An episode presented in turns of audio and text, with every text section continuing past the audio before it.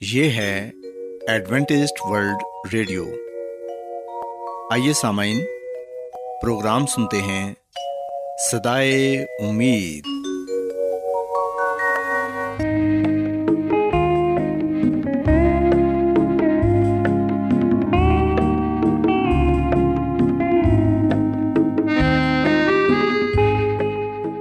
سامعین، پروگرام سدائے امید کے ساتھ میں آپ کی میزبان فرا سلیم اور صادق عبداللہ خان آپ کی خدمت میں حاضر ہیں۔ ہماری طرف سے آپ تمام سامعین کی خدمت میں آداب۔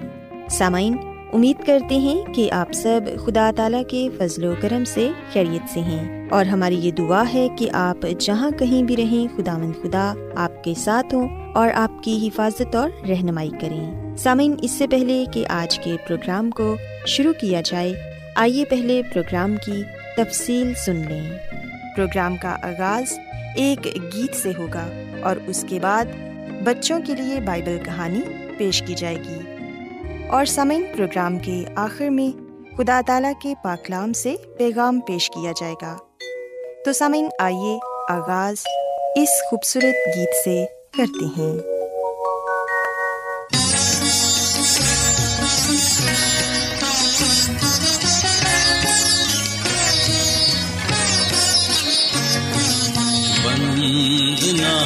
کرتے ہیں ہم وندنا کرتے ہیں ہم وندنا کرتے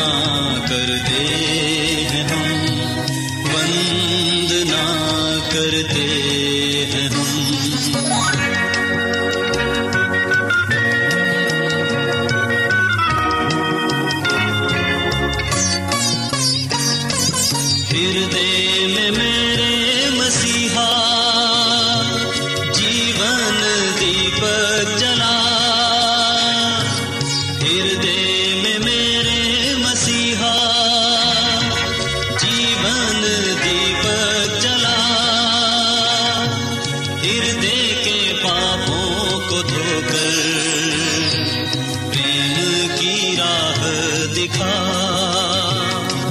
ہردے کے پاپوں کو دھو کر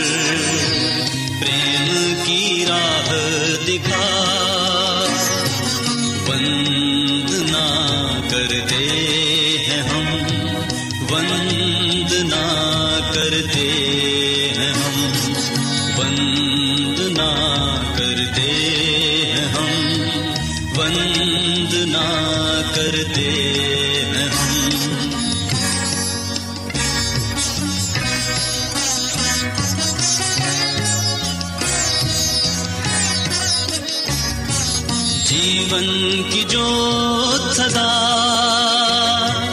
تجھ ہی سے روشن ہوئی۔ جیون کی جو سدا تجھ ہی سے روشن ہوئی۔ بھٹکے ہوئے بند کو، مکتی تجھی سے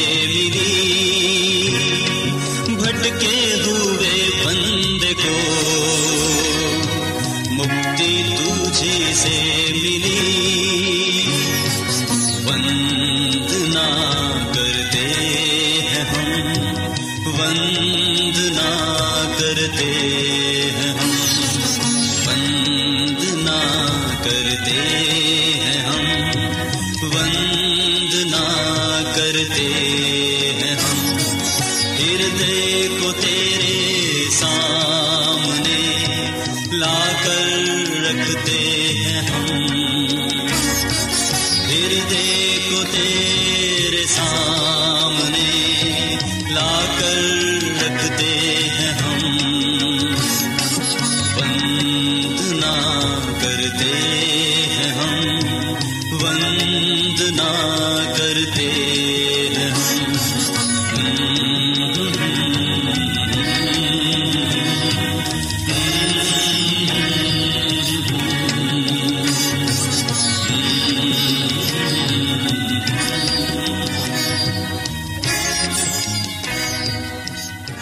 پیارے بچوں خداون کی تعریف میں ابھی جو خوبصورت گیت آپ نے سنا، یقیناً یہ گیت آپ کو پسند آیا ہوگا۔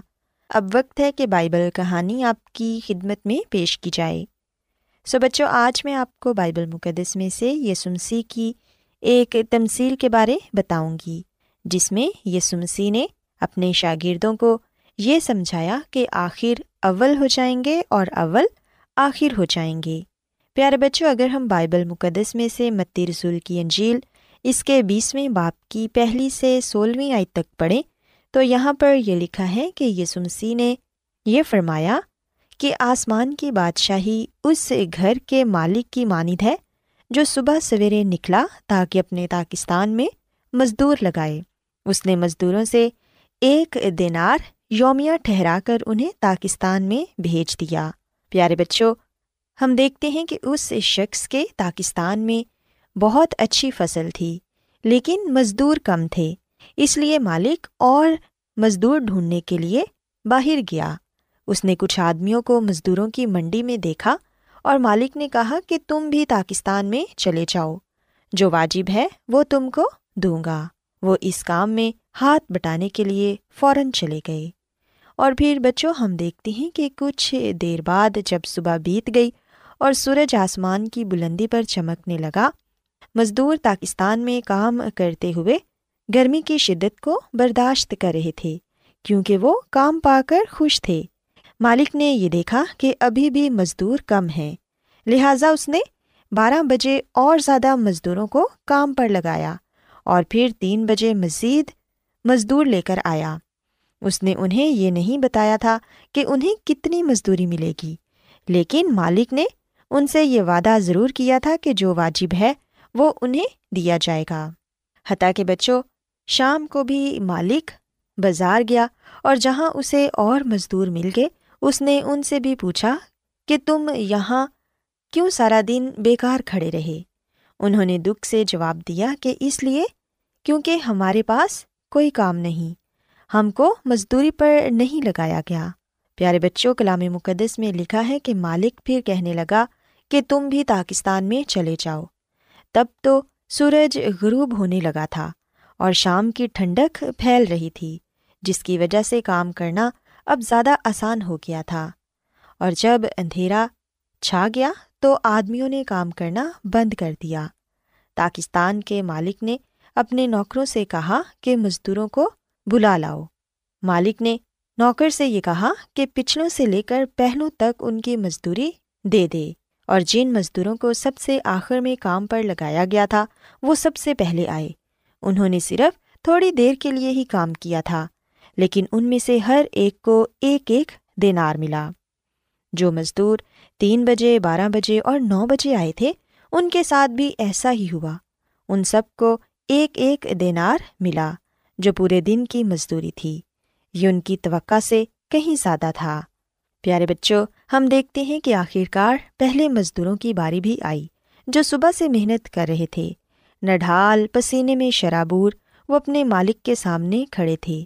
انہیں یقین تھا کہ انہیں دوسروں سے زیادہ مزدوری ملے گی، لیکن انہیں بھی ایک ایک دینار ہی ملا۔ وہ بعد میں آنے والے مزدوروں کی بابت شکایت کرنے لگے۔ ان مزدوروں کو بہت زیادہ مزدوری ملی تھی۔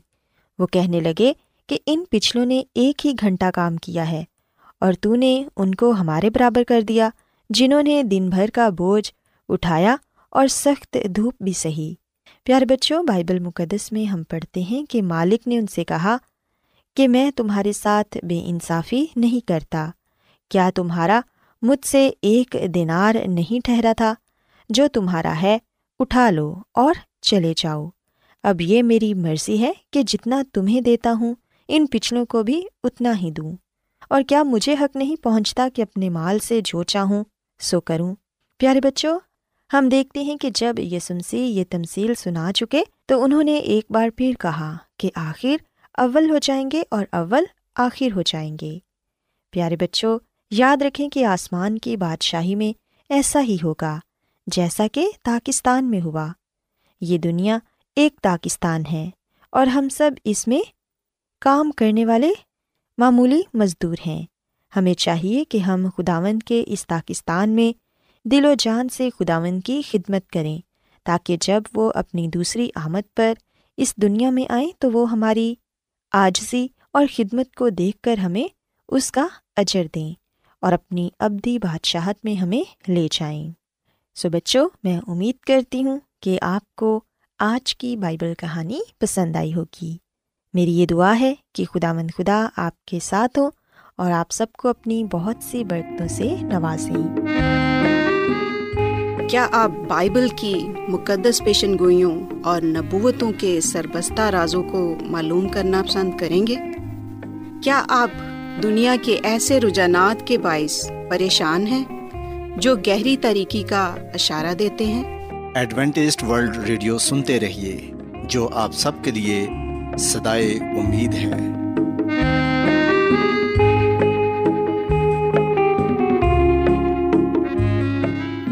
سامعین، بائبل مقدس کی تعلیمات کو مزید سیکھنے کے لیے، یا اگر آپ کا کوئی سوال ہو، تو آپ ہم سے واٹس ایپ کے ذریعے اس نمبر پر رابطہ کر سکتے ہیں۔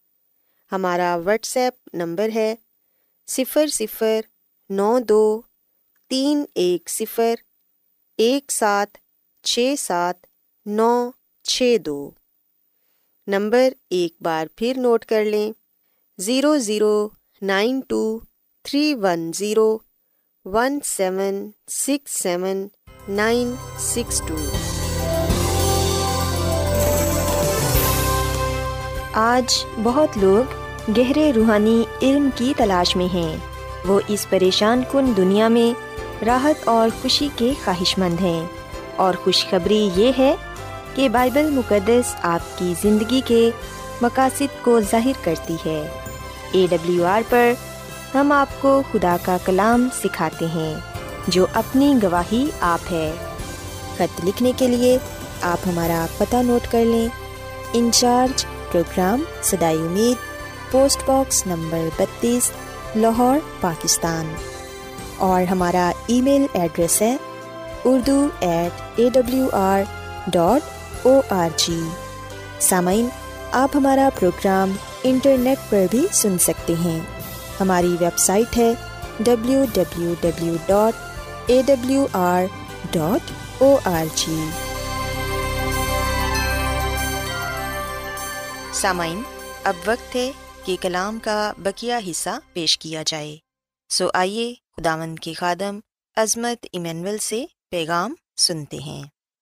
مسیح میں میرے عزیزو مکاشوا کی کتاب کے پہلے باپ سے لے کر مکاشوا کی کتاب کے بائیسویں باپ تک ایک ہیرو بیان کیا گیا ہے اور اس کا نام مسیح یسو ہے۔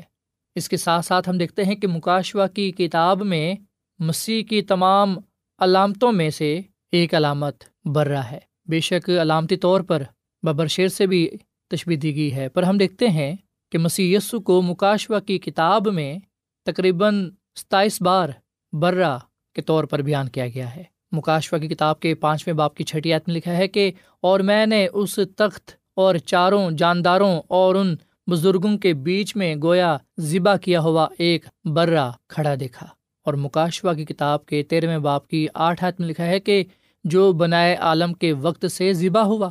سو خدا کا کلام ہمیں یہ بات بتاتا ہے کہ مسیح یسو وہ برا ہے جو بنائے عالم کے وقت سے ذبح ہوا۔ آپ کو یاد ہوگا کہ جب آدم اور ہوا نے گناہ کیا اور جب وہ اپنے آپ کو چھپانے لگے، کیونکہ انہوں نے محسوس کیا کہ وہ ننگے ہیں، تو ہم دیکھتے ہیں کہ انہیں چمڑے کے کرتے پہنائے گئے۔ وہ چمڑا جس نے آدم اور ہوا کے ننگے پن کو ڈھانکا، چھپایا، وہ اس برے سے مہیا ہوا جو ذبح کیا گیا۔ اور یہ برا مسی کے علامت ٹھہرا۔ مسی میرے اور آپ کے گناہوں کو نہ صرف معاف کرتے ہیں، بلکہ وہ ہمیں پاک صاف بھی کرتے ہیں۔ وہ ہمیں کامل ٹھہراتے ہیں۔ سو مسی میرا اور آپ کا نجات دہندہ ہے۔ وہ خدا کا برا ہے۔ جو نہ صرف میرے اور آپ کے بلکہ پوری دنیا کے گناہوں کو اپنے اوپر اٹھا لے جاتا ہے۔ مسیح میں میرے عزیز و مکاشفہ کی کتاب کے بارہویں باپ میں بتایا گیا ہے کہ ایک ازدہا نما حیوان برا پر حملہ کرتا ہے اور پھر وہ پیروکاروں سے جنگ کرتا ہے۔ مکاشفہ کی کتاب کے بارہویں باپ کی گیارہویں عید میں لکھا ہے کہ وہ برا کے خون اور اپنی گواہی کے کلام کے باعث اس پر گالی بائے۔ سو خدا کا کلام ہمیں یہ بات بتاتا ہے کہ برے کے خون کے وسیلے سے اور گواہی کے کلام کے وسیلے سے پیروکار شیطان پر، گناہ پر غالب آئے۔ سو مکاشوا کی کتاب میں برا ازدہا یعنی کہ شیطان پر فتح پاتا ہے۔ برے سے مراد ہے مسیح یسو، جو نجات دہندہ ہے، جو نجات دیتا ہے۔ مکاشوا کی کتاب کے سترویں باپ کی چودھویں میں لکھا ہے کہ وہ برا سے لڑیں گے اور برا ان پر غالب آئے گا۔ سو اب سوال یہاں پر یہ پیدا ہوتا ہے کہ میں اور آپ کس کی طرف ہیں؟ اگر میں اور آپ برے کی طرف ہیں تو پھر یقین جانیں ہمارے لیے یہ خوشخبری ہے کہ ہم جیتنے والے کی طرف ہیں۔ مسیح یسو جو جیت چکا ہے، خدا کا کلام بتاتا ہے کہ وہ خداوندوں کا خداوند بادشاہوں کا بادشاہ ہے۔ مکاشفہ کی کتاب کے سترویں باپ کی چودھویں میں لکھا ہے، کیونکہ وہ خداوندوں کا خداوند اور بادشاہوں کا بادشاہ ہے اور جو بلائے ہوئے اور برگزیدہ اور وفادار اس کے ساتھ ہیں، وہ بھی غالب آئیں گے۔ سو مسیح میں میرے عزیز و مکاشوا کی کتاب ہمیں یہ بات بتاتی ہے، یہ بات سکھاتی ہے کہ برا جو جیت چکا ہے اور شیطان جو ہار چکا ہے، ہم خداوند کی تعریف کرتے ہیں کہ ہم مسی یسو کی طرف ہیں، خدا کے اس برے کی طرف ہیں، جس کے وسیلے سے ہم بھی فتح پاتے ہیں۔ سوائے ہم مزید اس بات کو دیکھیں، اس بات کو جانیں کہ کس طرح یہ برا ہماری زندگیوں میں تبدیلی لاتا ہے۔ ہماری زندگیوں کو بدلتا ہے، ہماری حفاظت کرتا ہے، ہمارے بوجھ کو اپنے اوپر لے لیتا ہے۔ کس طرح ہمیں گناہ سے آزاد کرواتا ہے، کس طرح ہمیں ابدی زندگی کی یقین دہانی کراتا ہے۔ جیسا کہ ہم پیدائش کی کتاب کے تیسرے باپ میں اس بات کا ذکر پاتے ہیں کہ آدم اور ہوا نے خدا کی برائے راست حکم عدولی کی۔ خدا کے حکم کی نافرمانی کی۔ خدا نے آدم اور ہوا کو یہ کہا تھا، یہ حکم دیا تھا کہ تم نکوبت کی پہچان کے درخت کا پھل نہ کھانا۔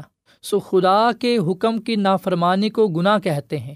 خدا نے آدم اور ہوا کو بتایا کہ اگر انہوں نے نافرمانی کی اور نکوبت کی پہچان کے درخت کا پھل کھایا تو وہ مر جائیں گے۔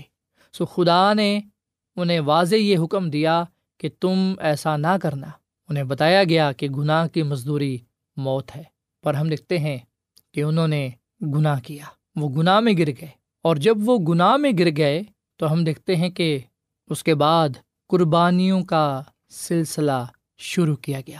اور یہ تب تک تھا جب تک نجات دہندہ نے اپنی جان سلیب پر نہ دے دینی تھی۔ اور یہ مسیح یسو کی سلیب تک رہیں۔ جب یسو مسیح نے سلیب پر اپنی جان کی قربانی دے دی، پھر یہ قربانیاں معقوف ہو گئیں۔ سو ہم اعبار کی کتاب کے سترویں باپ کی گیارہویں عت میں پڑھتے ہیں کہ جسم کی جان خون میں ہے اور میں نے مذبح پر تمہاری جانوں کے کفارے کے لیے اسے تم کو دیا ہے۔ سو خدا کا کلام ہمیں یہ بات بتاتا ہے کہ یہ جو قربانیوں کا سلسلہ تھا، یہ جو قربانیوں کی رسم تھی، یہ اس لیے مقرر کی گئی تاکہ اس سے ان کا کفارہ دیا جا سکے۔ کفارے کے لیے اسے دیا گیا۔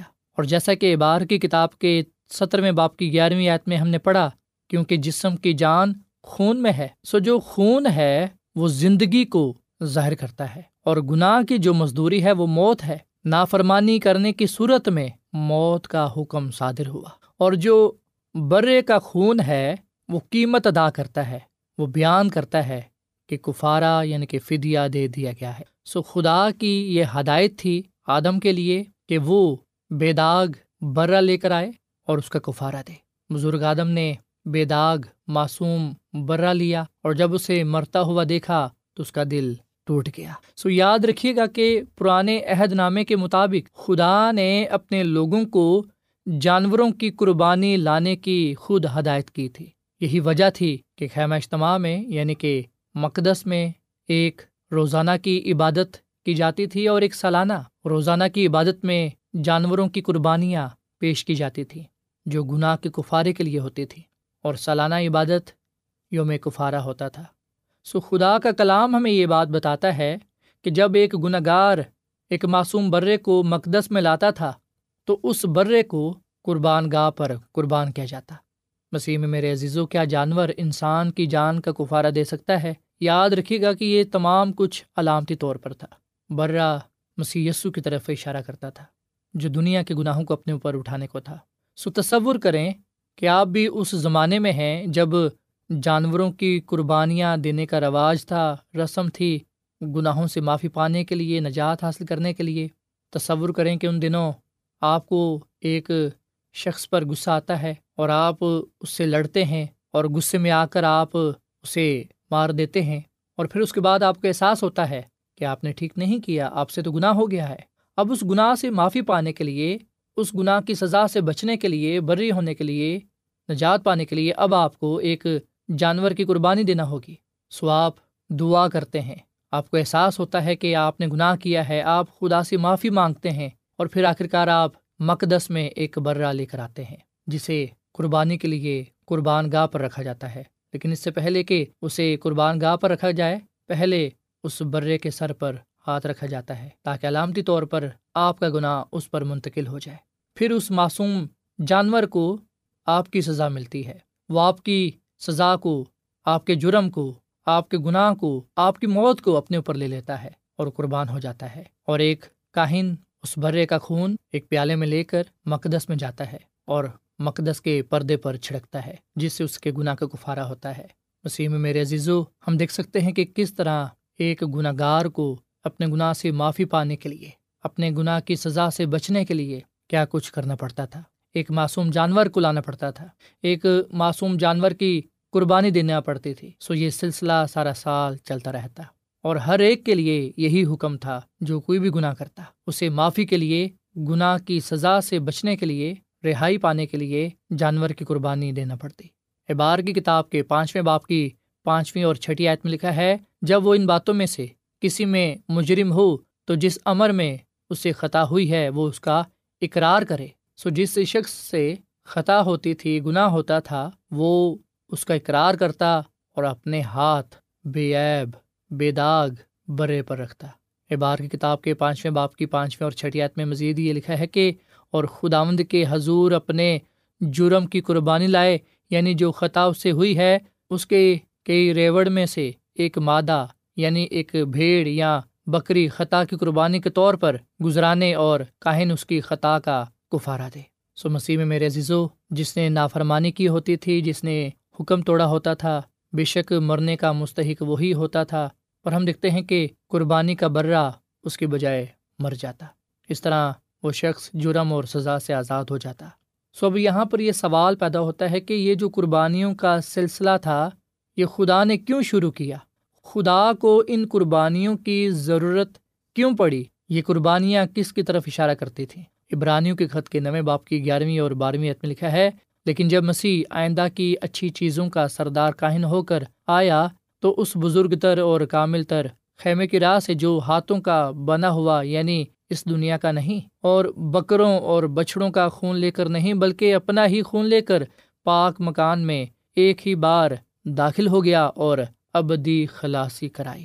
ابرانیوں کے خط کے نویں باپ کی اٹھائیسویں میں لکھا ہے اسی طرح مسیح بھی ایک بار بہت لوگوں کے گناہ اٹھانے کے لیے قربان ہوا۔ سو مسیح میں میرے عزیزو، قربانی کے جانوروں کا خون مسیح یسو کے بہائے گئے خون کی طرف اشارہ کرتا ہے۔ پرانے عہد نامے میں مقدس کی خدمات کو جب ہم دیکھتے ہیں تو اس سے ہم خدا کی نجات کے منصوبے کو سیکھنے والے اور سمجھنے والے بنتے ہیں کہ یہ سب کچھ انسان کی نجات کے لیے کیا گیا۔ بتایا جاتا ہے کہ کئی سال پہلے چالیس سال کی ایک عورت خدا کے گھر میں گئی اور وہاں پر اس نے خدا کے کلام کو سنا۔ جب اس نے خدا کے کلام کو سنا تو اسے محسوس ہوا کہ وہ تو گناہ کے بوجھ میں دبی ہوئی ہے اور وہ کب سے اس گناہ کے جرم کو برداشت کر رہی ہے۔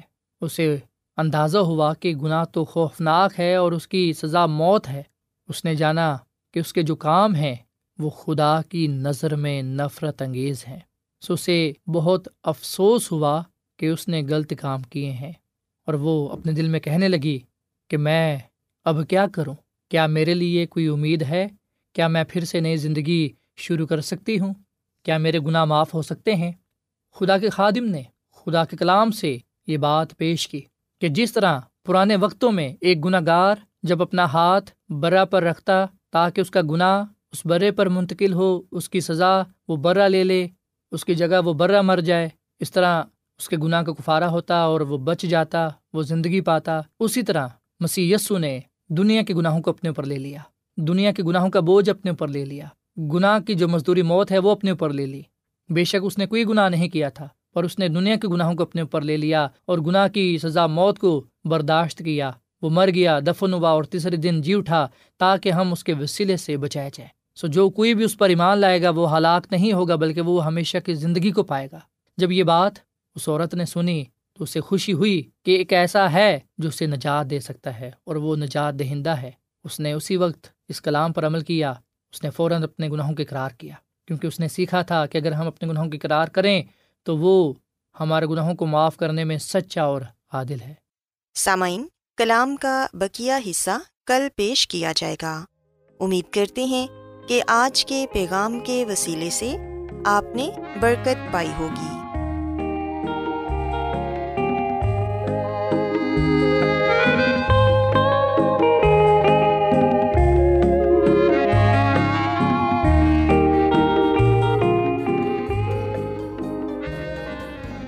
روزانہ ایڈوینٹسٹ ورلڈ ریڈیو چوبیس گھنٹے کا پروگرام جنوبی ایشیا کے لیے اردو، انگریزی، پنجابی، پشتو، سندھی اور بہت سی زبانوں میں پیش کرتا ہے۔ صحت، متوازن خوراک، تعلیم، خاندانی زندگی اور بائبل مقدس کو سمجھنے کے لیے ایڈوینٹسٹ ورلڈ ریڈیو ضرور سنیے۔ یہ ریڈیو آپ کی فکر کرتا ہے۔ ایڈوینٹسٹ ورلڈ ریڈیو کی جانب سے پروگرام سدائے امید پیش کیا جا رہا تھا۔ سامعین، امید کرتے ہیں کہ آج کا پروگرام آپ کو یقیناً پسند آیا ہوگا۔ بائبل مقدس کی تعلیمات کو مزید سیکھنے کے لیے آپ ہم سے واٹس ایپ کے ذریعے بھی رابطہ کر سکتے ہیں۔ سامعین، ہمارا واٹس ایپ نمبر ہے صفر صفر نو دو تین ایک صفر ایک سات چھ سات نو چھ دو۔